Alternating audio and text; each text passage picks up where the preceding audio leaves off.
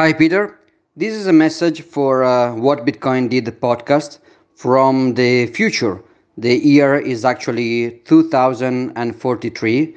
Uh, I am 60 now, but I keep in good shape thanks to the carnivore diet. Uh, you have to know everybody switched to carnivore right now. Uh, the, the last vegan died of diabetes in 2039, so now everybody else switched.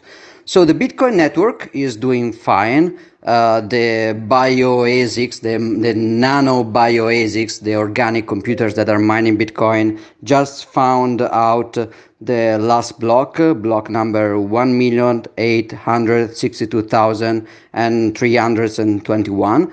And just for your information, the block reward right now is um, exactly 9 millions. 765,625 satoshis sets well, sets uh, is the unit of account for everything here in the Citadel, uh, or or another Citadel for for that matter. We use the, the the symbol to indicate sats, which is you know the S with the stroke. I think it was used back then for the pesos uh, or for other some other fiat currency. I don't remember. Maybe oh that that one in America, like the U.S. dinar, something like that. But I don't remember. So everything is fine here. There is no modern art any, anywhere uh, anymore. So it, that that's solved. That's fixed. Uh, Bitcoin fixed that for good. Uh, not everything is perfect though. Uh, I mean, running a full validating Bitcoin node is still difficult to this day. Uh, thanks to the new neural computer interface that uh, scientists developed in the Citadel, it's easy because you just have to think about running a Bitcoin node but you have to think about it very very intensely which can be a barrier to adoption for for noobs. So i'm i'm a little bit worried but i mean it's fine. Hello there and welcome to a special episode of the what bitcoin did podcast because today is a massive milestone yes very very cool i've reached episode 250 of the show which is really really amazing and so much has happened in the nearly three years since i launched the first episode when i was sat in la i was with my buddy justin I was like, you know what? I think I'm going to make a podcast. So I reached out to my friend Rich Roll, who has a podcast. He lives out in LA, and he was like, Pete, here's all the gear you need, and here's how you do it. So I went on Amazon. I bought all the gear, and then I reached out to Luke Martin, who was out in LA at the time. I said, "Come on, Luke, I'm going to launch a podcast. Will you come on it?" And he said, "Yes." So I jumped in an Uber up to his place, and we recorded that first show. And and here we are, nearly three years later, and 250 shows. It's been insane. It's been unbelievable. I feel so blessed. It, the podcast came at a time in my life when and then I really needed something. Like everything was a fucking disaster. Everything had collapsed around me. And it just gave me something to focus on. And I feel so, so lucky. I've managed to travel the world with it from the USA multiple times to Chile. I've been to Venezuela. I've been to Taiwan, Hong Kong, so many, so many countries. It's something like 25 countries, I think, that I've done. And I've also been fortunate to interview pretty much everyone in Bitcoin. And I've also been able to launch a second podcast covering other topics called Defiance and also started making my first documentaries. And then I've got some other stuff that I'm working on, which I can't wait to tell you about. Honestly, I feel so blessed. And also, thank you, by the way, because when I have been traveling, it doesn't matter what city I go to, people are so hospitable, always looking after me. Specifically, I'm going to call somebody out here Bitcoin Mum, Cookie, Brooke Malice, thank you. Every time I'm in Colorado, she looks after me. She makes me a steak. She gets my bed set up. Thank you, Brooke. But thank you to everyone.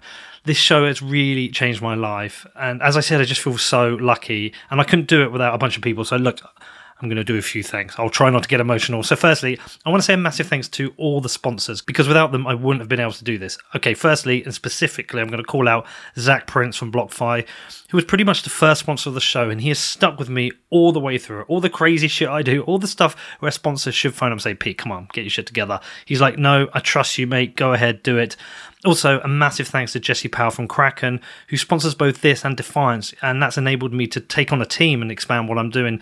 But listen, to all the sponsors, I don't want to list them because there's so many, but just all of you, thank you so much. I could not do this without you. Also, I want to say a massive thanks to all the guests.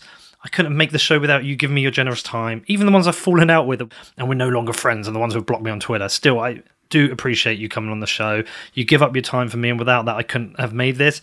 And then to everyone who listens to the show, all of you, the ones who listen, the ones who leave reviews, the ones who share it, all the people who write me emails, it's amazing. So thank you so, so much.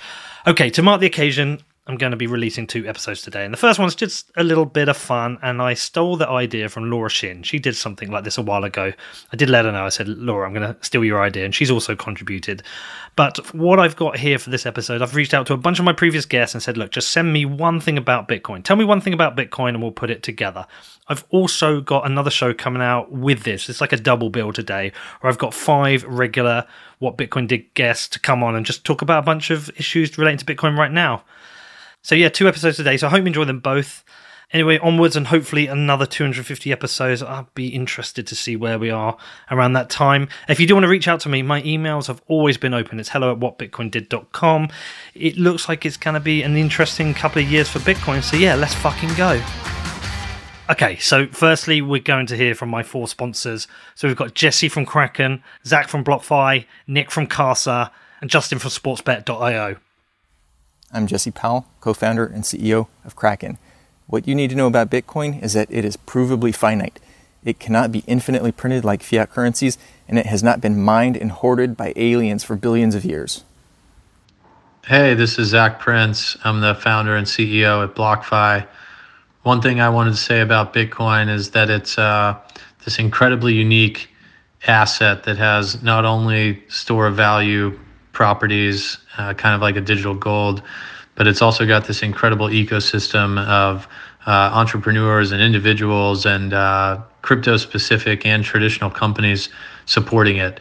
And I think all of those things together make it one of the most unique and exciting investments of our lifetime. Thanks. This is Nick Neuman, the CEO of Casa, where we make it easy for anyone to buy and secure Bitcoin while keeping full control of your private keys. I love Bitcoin because it's the first digital money that allows people to have true ownership of their money and savings. We can have true ownership over physical money like cash or gold, but we've always had to entrust digital money to a bank. We've had to rely on someone else to keep our money safe which in today's world is never a sure thing. With Bitcoin, all we really have to rely on is ourselves. It's a big responsibility, but it's incredibly empowering and completely changes the way we interact with our money. Hey guys, Justin from sportsbet.io here. Uh, congratulations on making it 250 episodes, Pete. It's just an amazing achievement. Well, uh, one thing about Bitcoin, it's only as strong as those who support it and the road to mass adoption start for you guys, the, the listeners. So let's get out there and shout about it to anyone who will listen. And let's get Bitcoin to the moon. Howdy, folks. Caitlin Long here from the cowboy state of Wyoming, where your host Peter McCormack, and I have put down a few beers together while he was here at Wyo Hackathon. He asked me to comment about what Bitcoin is to me, and, and simply put, Bitcoin is an honest ledger we all want the fruits of our labor to be accounted for on an honest ledger, not one where value is being skimmed off from us in ways that are difficult to detect. It's all about simple fairness. And that is the guiding principle for societies. And if we don't have an honest ledger, what we have is a breakdown in the social fabric. And Bitcoin to me is the most honest of honest ledgers because it has a very strict emission schedule that is known and predictable and cannot be changed. And very soon, within the next four years, at the next halvening, Bitcoin will be history's hardest money. Hello, my name is Nick Carter, and I am a partner at Castle Island Ventures, which is a Bitcoin and public blockchain focused venture firm, and the co one of the co-founders of Coinmetrics, a blockchain analytics startup. One thing I think about in the context of Bitcoin is that it is a neutral monetary technology, which means that nobody really has privileged access to the issuance of money. Now, this contrasts with the way that central banks work, where there is a privileged class of individuals that have access to the money spigot. But even though Bitcoin is neutral, its imposition on the world is profoundly non neutral because it's upsetting the existing order.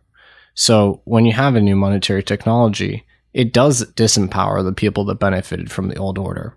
So we have something that is politically neutral in theory, but when it collides with the real world, it's incredibly messy and chaotic.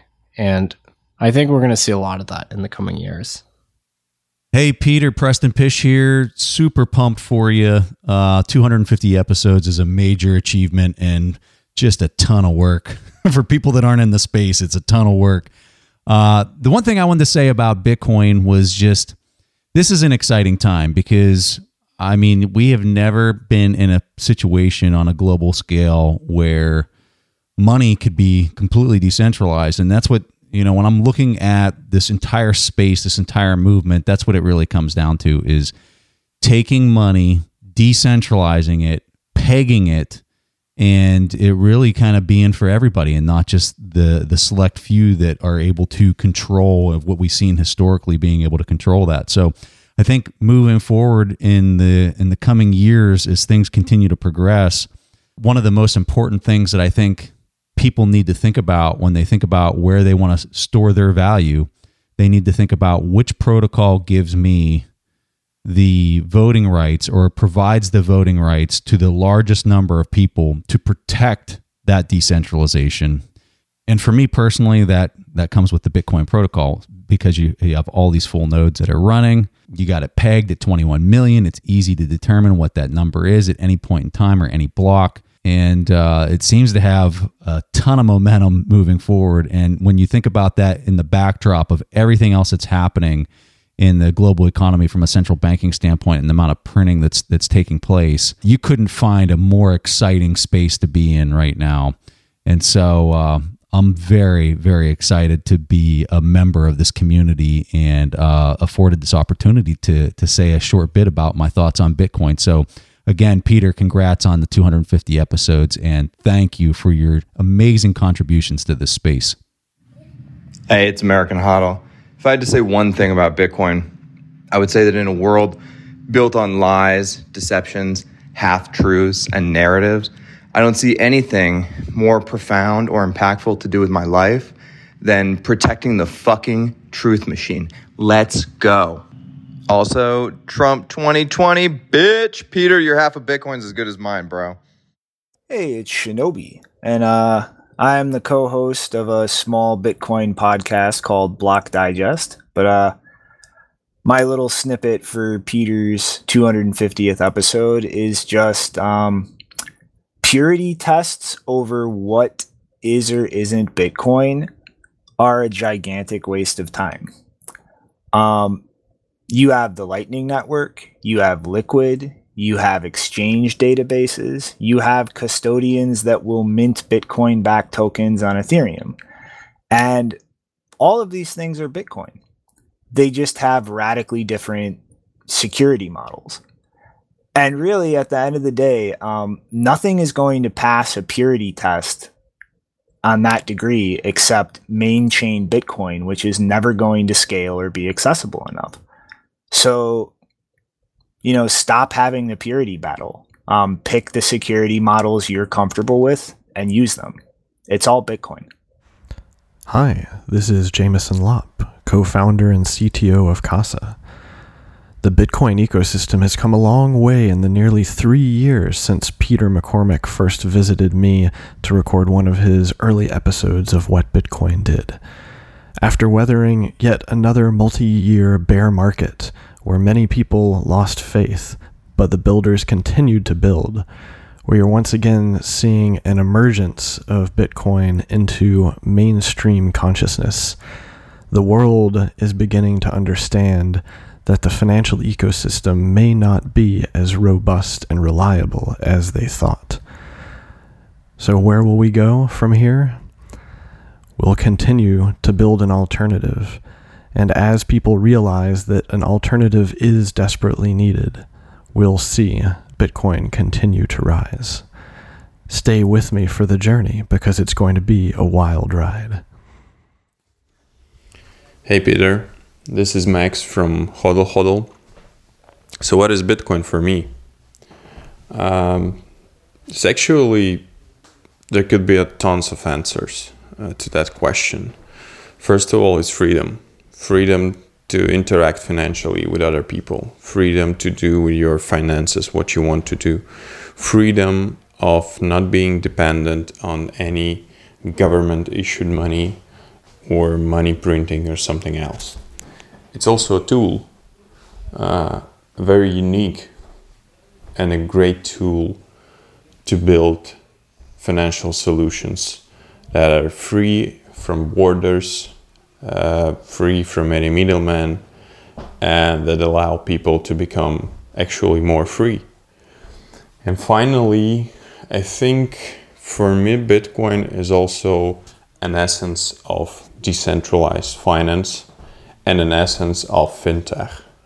Uh, it's a, I don't know, it's a jewel of fintech that basically allows you to do whatever you want and it gives you a freedom of expression in building things and doing whatever you want. So, yeah, in the end, it's freedom.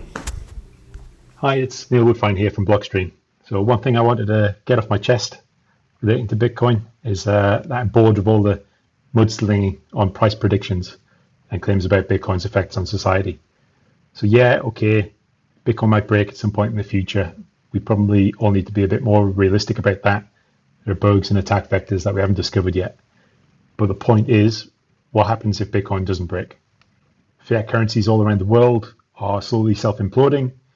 Bitcoin is, is more attractive in general in the first place. Um, there are things that logically follow from that, like adoption. And adoption leads to two things. One, the price goes up, and two, fiat currencies fail. It's a zero sum game between the two. And so if Bitcoin, which is inflation resistant, replaces fiat currencies, what happens then? Sure, we can't know for certain how the future will pan out, but there are some things, really basic things that we can logically predict. Um, for example, if the value of money is increasing with the economy, people are going to be more inclined to save, and governments will find it harder to finance themselves if money is more expensive. Um, so, like these price predictions and social predictions, they're not in conflict with the tech. Um, for, like for certain, it's going to increase pressure on on people building the tech, but like tough luck because this is a scarce asset and people are going to speculate on it like crazy. So yeah, I hope Bitcoiners out there find a way to synergize the two sets of ideas. And uh, even if you think hyper Bitcoinization has a low chance of success and is decades away, the, the, the scale of the changes that it would bring about mean that it would be crazy not to prepare. I'm Ricardo Spagni, although you probably have heard of me as Fluffy Pony, which is my Twitter handle. I am a maintainer on the Monero project. Monero is a privacy enhancing cryptocurrency. I'm also the co founder at Tari Labs, which is building Tari, a decentralized assets protocol, and I co founded GloBee, a cryptocurrency payments gateway.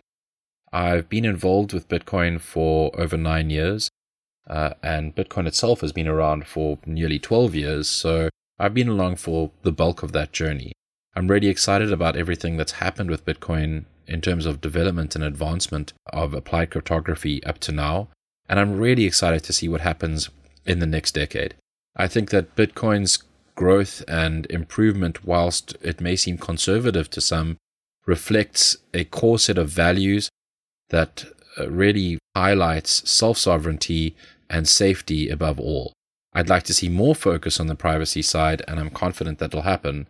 So, yes to the next 10 years of Bitcoin development. Hey, my name is Robert Breedlove. I am the founder, chief executive officer, and chief investment officer for Parallax Digital. Uh, we are a global multi strategy crypto asset hedge fund. And I'm here today to talk about Bitcoin a little bit. So, in the grandest sense, Bitcoin is the truth. Um, it's a source of indisputable facts generated in blocks of transactions once every 10 minutes. Uh, the rules governing Bitcoin are optimized for its users and are 100% transparent for all to see and agree upon. And this stands in contradistinction to central banking, where the rules are optimized for the governors of the system at the expense of users, of course, and are 100% opaque. So, for instance, with dollars here in the US, uh, we don't, you know, no one knows how many are in existence. Um, no one knows how many will be produced, or no one even knows what the criteria are for deciding how many to produce or when to produce them. Um, we, in fact, don't even know who profits from dollar creation. The, the Fed is owned by a set of undisclosed shareholders who are paid a 6% annual dividend, by the way, just for printing money that we use. Um, so it's really important to understand you know central banking it's not a free market phenomenon like all other industries in the world. It is a legal monopoly and legal monopolies are economic tyrannies. Um, if the rules are not freely determined for a given institution by consenting market participants then coercion and violence become a necessary uh, factor to impose compliance with rules because people don't want to follow rules that they didn't agree to. So, this Soviet style economic model was proven to be untenable over the long run repeatedly in the 20th century. You know, we saw the collapse of Soviet, Soviet Russia, um, and we've seen kind of the, the resurgence of democracy in, in other areas of the world. And really importantly, in a moral sense, legal monopolies like central banking, they're just pathological hierarchies um, designed to control people. That's all they really are. And you know, with Bitcoin as a purely free market capitalist money, we find a humanitarian movement that is heretical to the dominion of central banking. Since Bitcoin cannot be confiscated, it cannot be inflated, and it can't even be stopped, um, it is dis- disruptive to the central banking business model, which is premised on perpetual confiscation via inflation. And uh, one of my favorite authors, Jordan Peterson um, framed this up really nicely when he said, God is expressed in the truthful speech that rectifies pathological hierarchies. And Bitcoin being the truth, it is rectifying the pathological and sinful hierarchy that central banking represents. Um, put another way, as, as Benjamin Franklin said, that rebellion to tyrants is obedience to God. So I think in this sense, I really believe Bitcoin is God's money. Um, it is the antidote to central bank corruption and um, a force emancipating the world from, from state tyranny. What's going on, guys? This is Nathaniel Whittemore, host of the Breakdown podcast. And one thing that you might not know about me is that I thought that I was going to spend my life on post conflict reconstruction. So I spent my early 20s in places like Rwanda and Uganda and the Middle East and the Balkans, just kind of trying to rub my nose in the hardest situations that humans have to deal with. Now, as is obviously clear, that's not the path that my life ultimately took. But one of the reasons that I got into Bitcoin was the potential for this technology to make a meaningful difference in the lives of people who are experiencing the fallout of war or political or economic conflict. Now, there's recently been a conversation, which I think is super important, about why Bitcoiners shouldn't overstate how useful this technology is right now, why Bitcoin doesn't, in fact, quote, fix this in every situation. And I agree in the sense that we need to never fall into the traps of hyperbole when we talk about applicability. The flip side of that, however, is that I don't think that we should be dismissive of just how transformational it is that for the technologically enfranchised, this alternative to state money exists for some number of people, they will be able to move their resources, their wealth, their assets, whatever they've been able to save out of a compromised regime and into something that is so much harder to confiscate, to steal, and otherwise disrupt that's something that wasn't possible a decade ago and now is. And every year we're going to make more progress on how people in every part of the world, in every context in the world, can use this technology to assert more autonomy and economic control over their lives, even when facing horrible circumstances. So, yes, we should be careful not to prematurely lionize a technology which still has a long way to go to reach its potential. But man, we also shouldn't be dismissive of that potential and just how meaningful it is when you've spent time with these families who have been totally disrupted by having to leave behind everything they have to escape some regime or another. What is up, guys? Matt Odell here. Consider donating to Bitcoin development by going to bitcoindevlist.com. There you can find individual donation pages for any Bitcoin developers who have chosen to opt into that website. Um, it is hosted on GitHub. So if you are a Bitcoin developer or you're just otherwise working on a Bitcoin project, you don't even have to be a developer. Go to go to the GitHub page and uh, submit a PR, and we'll get you added right up there. And if you're not working on a Bitcoin project, but you're just a humble Bitcoiner, consider helping to fund them because that keeps them independent, and that way they can focus on building. uh, rather than all the other distractions that life throws their way. Cheers. My name is Javier Bastardo. I'm from Venezuela. I work as a freelancer writer at Cointelegraph en Español. I'm also the organizer of Satoshi in Venezuela, that is an educational project uh, focused on Bitcoin only here in Venezuela. And I really like to say about Bitcoin that it could help the individuals. I think that people that said that it will save uh, Venezuela, Argentina, Ethiopia, it will change all the world around are a kind of delusional because it's still being a tool and we need the people, we need the individuals to take actions with that tool.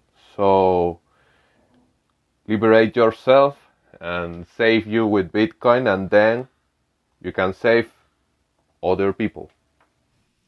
Hey, Peter, it's Laura Shin of the Unchained podcast. Congrats on reaching your 250th episode. That's quite the achievement. I'm very proud of you.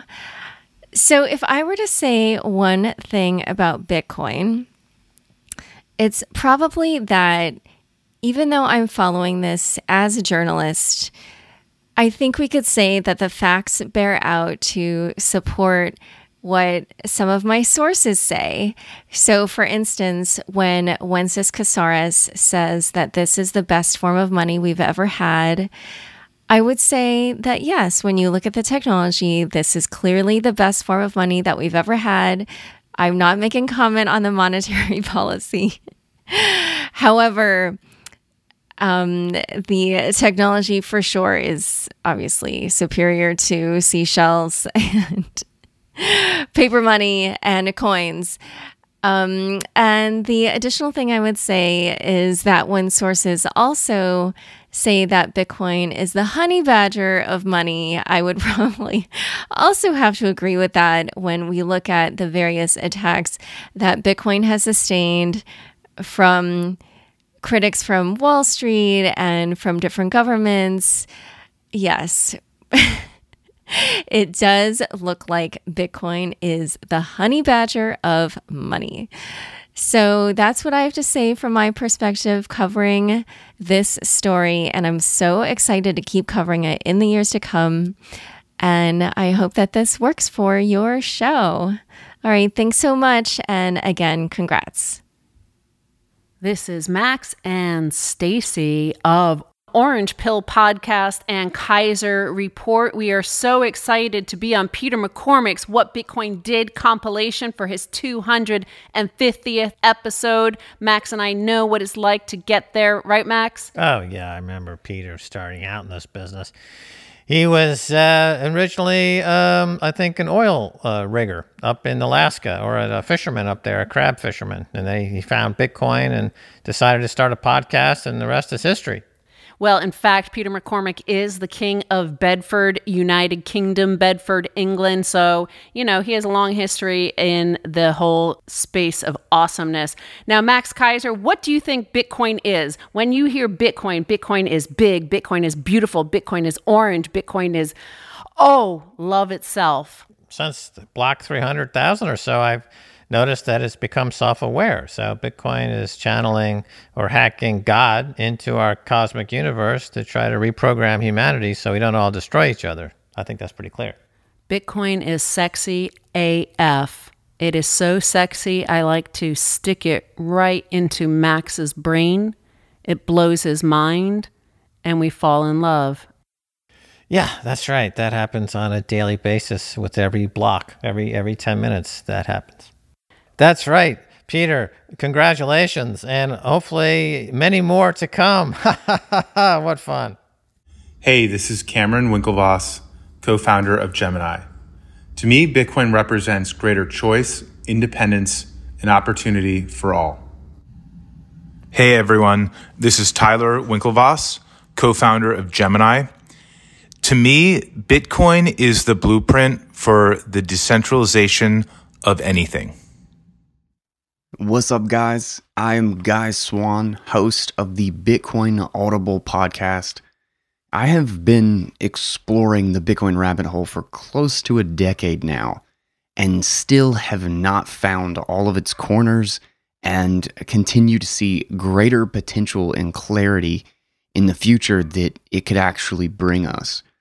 I think Bitcoin is nothing short of revolutionary. It's not just a technological one, it's profound from a cryptographic systems perspective, a sociological one, a cultural and philosophical one, a financial assets and assurances perspective, and so much more. I've made it a mission of mine to learn every element of this system from as many perspectives as possible and to share and teach it to anyone who who hopes to learn it. I've numerous formats for the episodes, but the main content is audible versions of the best works written in all the disciplines in and around Bitcoin that help to shed light on the awesome potential of this new system that we're truly lucky enough to watch grow. I've uh, read more about Bitcoin than anybody else you know, as I say on the podcast. So if you want to join my exploration of the Bitcoin rabbit hole, you can find me on Twitter at the cryptoconomy or at the podcast handle at Bitcoin Audible. Thanks, guys. Take it easy. Hello, Keith Levine here, uh, at Real BTC Granny. Uh, Pete McCormack asked me to say one good thing about Bitcoin, which is like put me on tilt for the last two days. So I've come up with this. The toilet paper they give you these days, the, the coupons that they, they call money, pound notes, fiat currency, you can actually use it to buy Bitcoin with it. So you can turn this toilet paper into hard money, money with value, okay? And you can propagate that back into the community in the future. Bitcoin is a bare instrument. It's the last word. No proof necessary. Hi, this is Jimmy Song, and I am recording for Peter McCormack's 250th episode of What Bitcoin Did. What Bitcoin has done is it's gone from something that was a uh, an intellectual plaything for computer programmers and cypherpunks to a global store of value that everyone is using in order to protect themselves from inflation and many other evils. I think this is a great time to celebrate the fact that Bitcoin has survived and not just survived but thrived in this uh, in this time of economic uncertainty.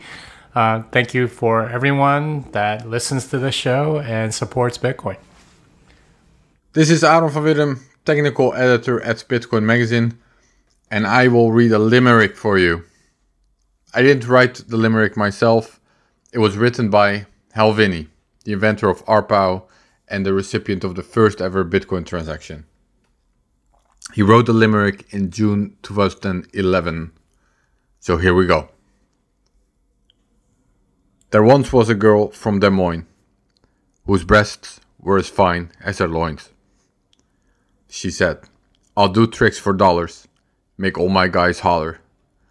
But I save my best stuff for bitcoins. I actually added the she said because part of the limerick is in quotes, so you got the audio special there. What's up, what Bitcoin did listeners? Welcome to the 250th episode.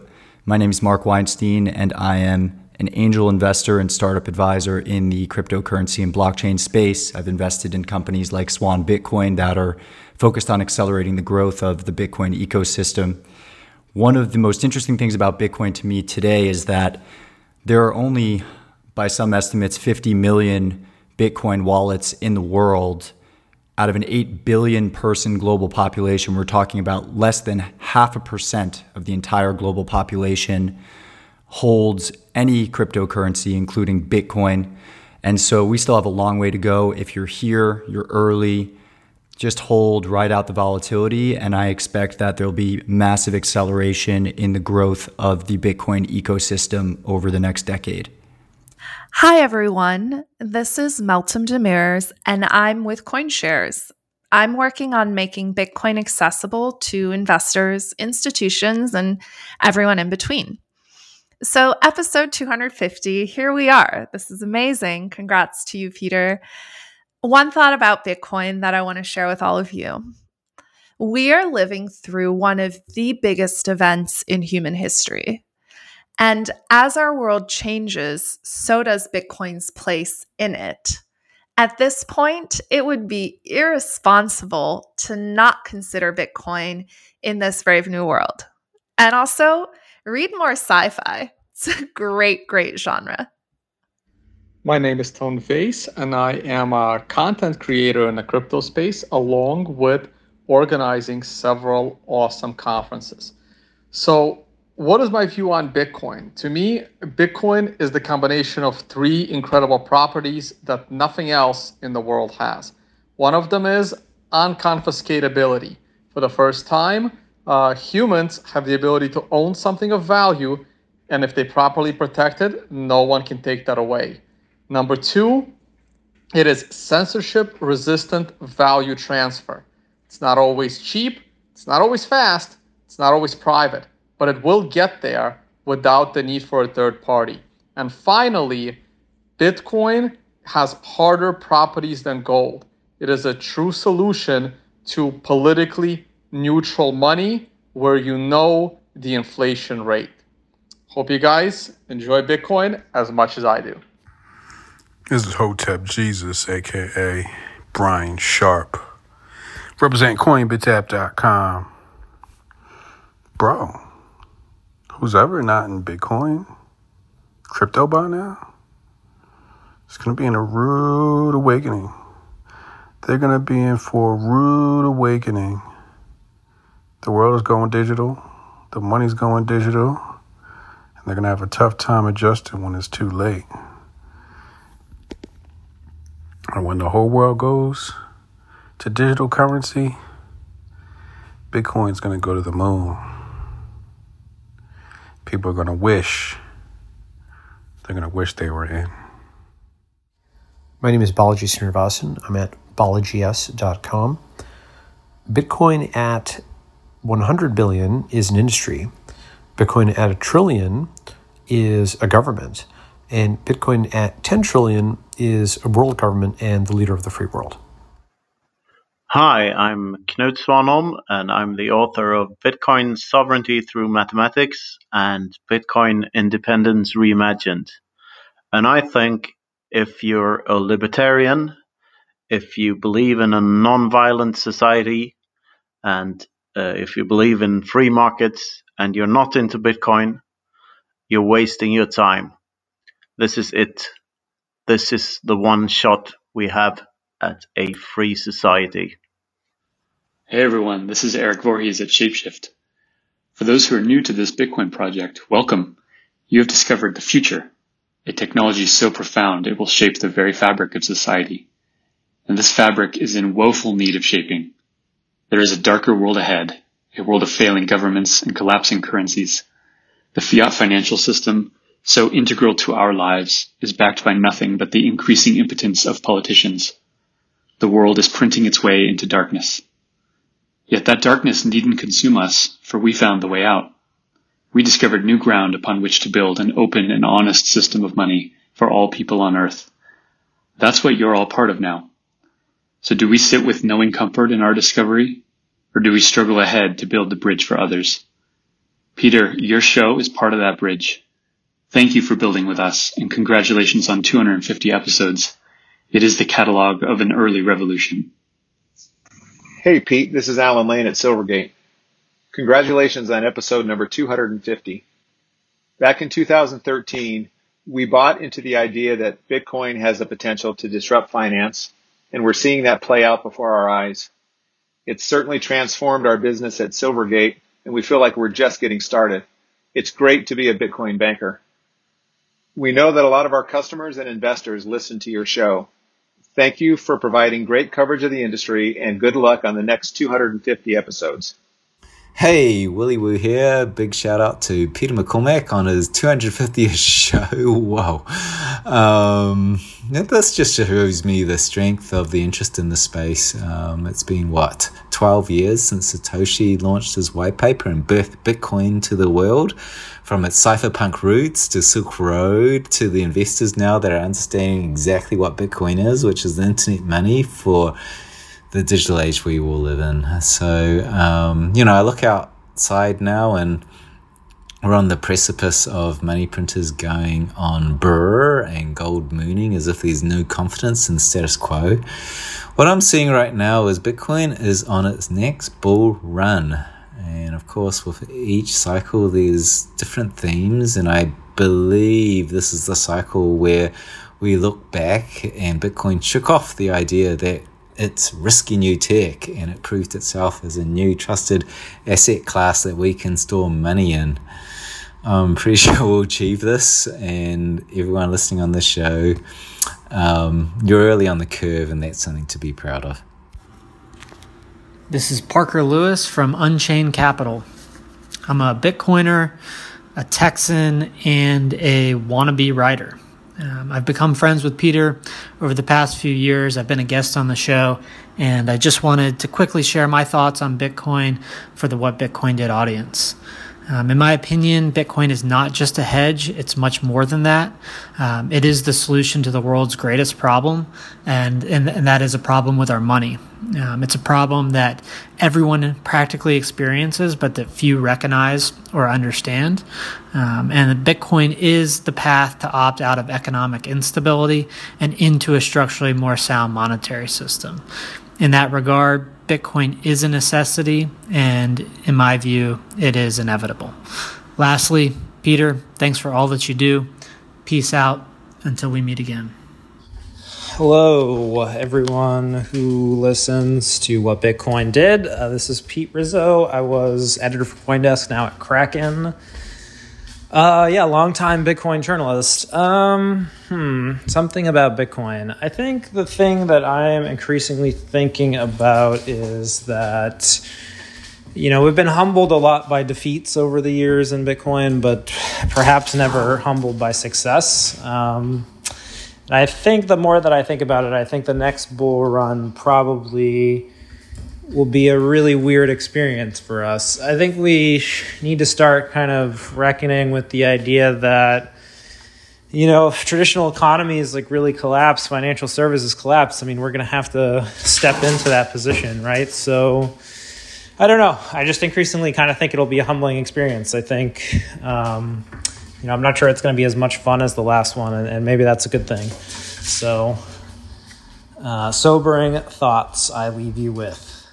Hi, I'm Stefan Livera, host of Stefan Livera Podcast, a show about Bitcoin and Austrian economics. I'm also co founder of ministryofnodes.com.au, a Bitcoin educational project. Bitcoin is digital hard money, defensive technology that gives more power to individuals, families, and communities, and it takes power away from politicians and bureaucrats. So who knows where all this is going, but my view is over time we will see more and more people come to Bitcoin, whether they conceptually understand the problems of fiat money or not. And Bitcoin will drive shifts in society's culture, the way we live and work, and it'll spur the creation and use of other defensive technologies. Bitcoin is about learning to become financially sovereign as we move into an era of sovereign individuals who are less beholden to corrupt and oppressive governments. We'll have our own places called Bitcoin Citadels. I'll see you in the Citadels. Hello, Peter. Hello, Peter. How are you, bruv? What's going on, bro? I'm already, of course, as you can see, uh, recording uh, stuff for my YouTube channel. So um, thought I'd just throw this in here uh, after I'm done recording my regular stuff. Record something here. so I hope you've been well, man. Uh, hope everything's going good. Uh, you, you're still pretty, still pretty freaking huge in the community. So I'm pretty sure everything's going good. Uh, all right, so let's just do this quick thing here. Hello, my name is Vortex, and I had a podcast from 2015 to 2019 called the Bitcoin News Show. And I've been commenting on Bitcoin now for about seven years. And the one thing I really want to say about Bitcoin is that Bitcoin is, and that is enough. Now, of course, that's put pretty simply, but what I mean by that is that Bitcoin is an idea whose time has come. This is something the world very, very badly needs. And so it's been an absolute fantastic experience to watch it grow and develop, and to play, hopefully, a small part in its success. There's been a lot of ups and there's been a lot of downs in the Bitcoin community and the Bitcoin ecosystem, but yet still it continues to grow. And that core, core model and core strength of separation of money and state still flows through the veins of every Bitcoiner. And as we round $1, $10, $100, $1,000, $10,000, and eventually $100,000 and beyond, the one takeaway we have to remember is that Bitcoin is the people's money. This is a decentralized project available to every single person on the planet with an internet connection. So thank you, Peter, so much for this opportunity. Your podcasts and your voice in the space has been invaluable to so many Bitcoiners out there. And we'll see all you guys at the next halving. Hello, Peter. Hello, What Bitcoin Did fans. My name is Anita Posch and I'm a Bitcoin educator and podcaster too. I have been to Zimbabwe earlier this year to find out if Bitcoin has the utility that I'm seeking for, which is to be a tool and money for the financial inclusion for billions of people around the world be it in Africa, South America, or the millions of underserved and excluded groups like Black and Hispanic people in the US, or women around the globe who have no access to financial services. Bitcoin is the democratization of money. Everybody has the same chance to be a part of it and use it as an uncensorable medium of exchange and store of value. At the same time, it is an exit out of the legacy system that is built on everlasting growth, constantly devalues currencies, and benefits holders of financial assets and the financial elites. Hello, Peter McCormack, Bill and Brooke Mallers calling. Congratulations on the Hello. landmark. Uh, yeah, on the, land, on the 250th episode. And yes, do if I get a minute to talk to your listeners, I will tell them that you are participating in really. I've been in the financial market since I got out of high school in 1977, and I have never seen a more powerful and transformative and just flat out fascinating financial instrument than Bitcoin. The philosopher Daniel Dennett described truly transformative ideas, and he liked to use the, the mental image of universal acid. So uh, imagine the sci-fi movie where the guy spills the acid and it eats through the floor. Well, how about a universal acid? What is that not going to devour? Where would it stop? Center of the earth? I don't know. It's going to eat whatever it touches. Bitcoin is, I think, is going to eat whatever it touches. Um, and you buy a Bitcoin, you get to participate you know, just or being, a fraction. Yeah, being a Bitcoiner, you get to participate in a transformative universal asset-like protocol. Um, I'm excited. Congratulations, Pete. Congrats, Peter. We love you. This is Travis Kling, Chief Investment Officer of Ikigai Asset Management. Peter, congratulations on your 250th episode. Keep up all the great work. I appreciate you letting me take part in a few of those episodes over the last um, 18 months or so. If I'm going to leave people with uh, with one thought, it's pretty straightforward. Bitcoin is a non-sovereign, hard cap supply, global, immutable, decentralized digital store of value. It's an insurance policy against monetary and fiscal policy irresponsibility from central banks and governments globally. And the world needs that more today than they did yesterday, and they're going to need it more tomorrow than we need it today. It's Alex Svetski here from Amber down in Australia world's first DCA app. Bitcoin. Bitcoin is the thing that I have found uh, for the first time in my life that's really been able to enthrall me and keep me captivated for for day upon day, week on week, month on month, and year on year. There's um there's nothing that I found so interesting or so multidisciplinary. Um, and really, you know, I, I grew up always saying that people should find something that they would die for and go and live for that. And you know, Bitcoin represents represents that for me, not not just because of what it is, but um, for what it stands for in terms of freedom and um, and personal sovereignty and things like that. So, super important for me. Hello, this is Ragnar Lifthrasir. I'm the founder of gunsandbitcoin.com. What I want to say about Bitcoin is that it's built on two foundations. First, it's a peer to peer network. And second, pseudonymity, to the extent that you use Bitcoin peer to peer, and to the extent that you are remaining pseudonymous, you are using Bitcoin to its full extent and power. On the other hand, to the extent that you are using third parties, to the extent that you are attaching your identity to your Bitcoin transactions, you aren't using Bitcoin. Or at least you're using it Bitcoin in such a watered down way that it's probably better just to use another technology. Hi, this is Tadge Dryja. I work at the MIT Digital Currency Initiative. Uh, one remarkable thing about Bitcoin is that it's still working. Um, so it's been over a decade, and despite all the naysayers, all the problems, all the things it's gone through, uh, Bitcoin's still working and pretty much better than ever. Um, and that's great. It's giving people a lot of control over their money and act, you know, freedom over what they're doing with it, uh, much more so than credit cards or bank accounts or alternatives. And that's really important. And so I think for the next decade going forward, I hope it certainly continues to work and works even better than today because I think we'll need it. This is Samson Mow from Blockstream. Bitcoin is the only way for us to prevent a dystopian future from becoming reality. Mic drop. I'm Jeremy Welch. I'm a founder of Casa, the security company. And uh, Bitcoin is boring. That is a good thing. Uh, it is one of the most revolutionary technologies of our lifetime, in part because of its resilience and its stability that comes from um, the distributed system design and the incentives design um, that Satoshi laid out. So, uh, you know, boring is a great attribute. Bitcoin is a solid rock foundation, and the world will change around it. But thankfully, Bitcoin itself is uh, boring. Hey Peter, this is Christian Decker, the Lightning developer at Blockstream. Congratulations on episode 250.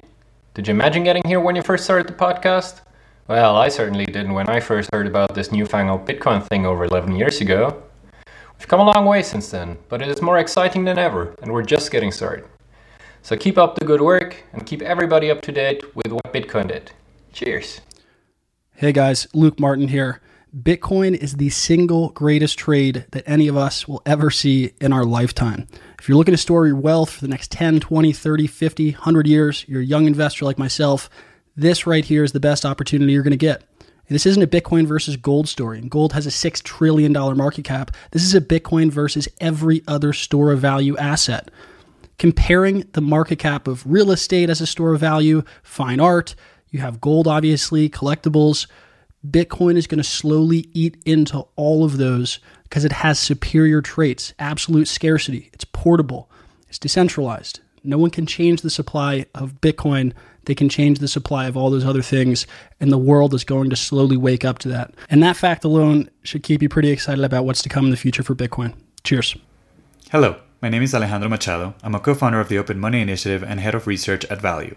I will say one thing about Bitcoin it's the most liquid digital asset that any person can hold. Only access to a computer or smartphone is needed. Here's why this is such a big deal.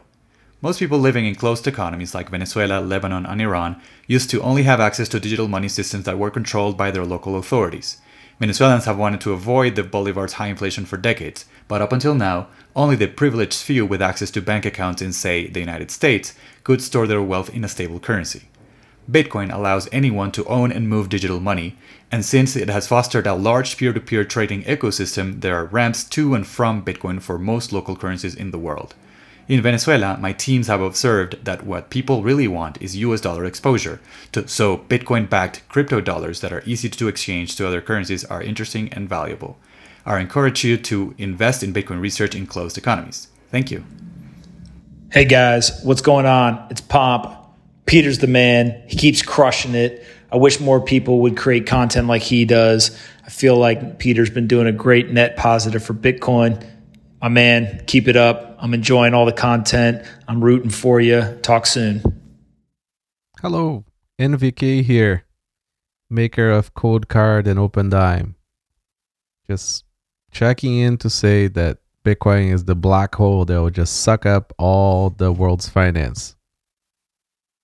Hey, I'm Ben Prentice, co creator of WTF Happened in 1971.com. Listen, inflation is one of the greatest problems society faces today. It incentivizes debt slavery, destroys price signals and purchasing power, creates winners and losers, stratifies wealth, increases the hoarding of assets like real estate, pricing us out of homeownership, leads to malinvestment and zombie businesses, and ultimately has left us with a society without savings or hope for the future. But don't worry, Bitcoin fixes this. This is Ari Paul with Block Tower Capital. It's amazing how far Bitcoin has come. Most people around the world have heard of it. A non trivial percentage of people in the developed world own it. Pensions, endowments, family offices, many own it directly or indirectly. We have hash power that is secured by, by many billions of dollars of hardware. It's, it's an incredible place to be, and yet we have so much further to go. Bitcoin today still falls very meaningfully short of Satoshi's vision of a truly censorship and seizure resistant store value and payment rail. Bitcoin currently runs on what is basically centralized internet architecture. Even with coin mixing, it can be de anonymized by governments who have access to ISP information. Routing around those ISPs is possible, but requires trusting other centralized entities. We need an entire decentralized infrastructure underlying Bitcoin for it to fulfill its vision. So far to go. Hey, Peter, it's Desiree Dickerson. Um, I am with Lightning Labs, and what I want to say about Bitcoin um, is Bitcoin doesn't fix everything. It doesn't fix a hangover. Um, but I am looking forward to a future of ubiquitous Lightning payments. Hi, this is Sergey from Bitrefill. The most important thing about Bitcoin is that it's built for you to do whatever the hell you want with it. Both as money as tech, it's the closest thing that we have to financial freedom. Now different people use it for different things, and so they value different of its properties. Many of them will gladly offer you their favorite properties as advice. Do this, don't do that. Some of the advice is good, some is bad. You can absolutely mess it up. But you're the one deciding. And that's the beauty of it, that you have the freedom. Hi there, I'm Nopara, the creator of Wasabi Wallet. If anyone is going to hold your money, then it should be you. Hi guys, this is Dan Held, growth lead at Kraken. And I wanted to say that Bitcoin is the one thing that will separate money and state. It is our best chance at freedom for humankind. My name is Isaiah Jackson, and I'm the author of Bitcoin in Black America. Over time, we've seen that humans can be pretty shitty sometimes. And when it comes to the financial markets, we've seen this play out with fiat currency. I love Bitcoin because it's a chance for us to trust in math and technology instead of the decisions of humans we may or may not have elected into office. And I think over time, Bitcoin will be seen as the best form of peaceful protest. Hi, my name's Raoul Pal. I'm the CEO and co founder of Real Vision and also the founder and publisher of The Global Macro Investor.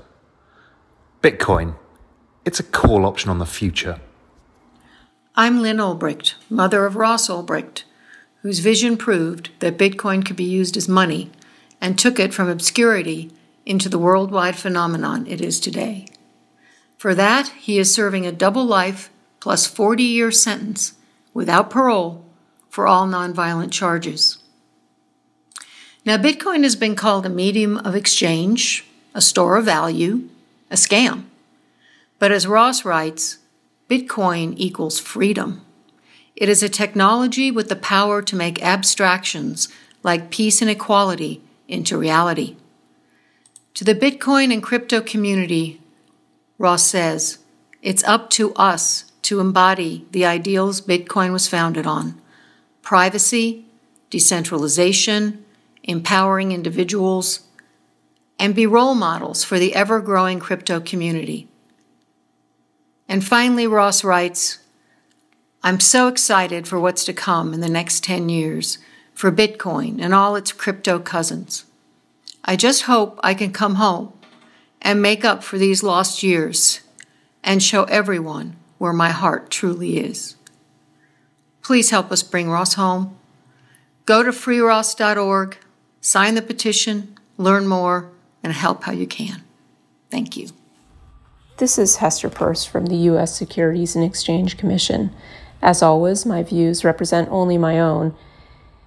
At a time when so many people seem to be looking to government to solve all of their problems and answer all of their questions, it's really refreshing to see a community built on organic, voluntary coordination among individuals. I do hope that by the time the 500th show airs, the SEC will have put its ear to the ground, listened to those grassroots springing up, and provided the guidance that I and so many others have been calling for so that innovation in this space can continue to flourish. All right, I hope you enjoyed that. I know, look, it's a little bit self indulgent, but I just thought it'd be a bit of fun. It'd be good to hear all these different opinions on Bitcoin, and it was quite interesting how broad and varied they were. As I said in the intro, look, I'm so grateful to everyone who's helped me make this show the sponsors, the guests, the listeners. Honestly, I feel so lucky to have done this. The show came at a time in my life when I really needed something. And uh, yeah, I've just had the most amazing last three years. I'm looking forward to making another 250 episodes. If you've got any questions, you can reach out to me. It's hello at whatbitcoindid.com. Take care, and I will see you soon.